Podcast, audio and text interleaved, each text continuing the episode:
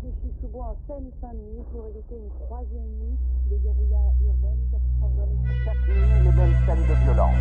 D'un côté, des groupes de jeunes armés de pierres, de cocktails Molotov et de barres de fer. Quelques balles réelles sont même tirées contre les policiers. De l'autre, les forces de l'ordre ripostent à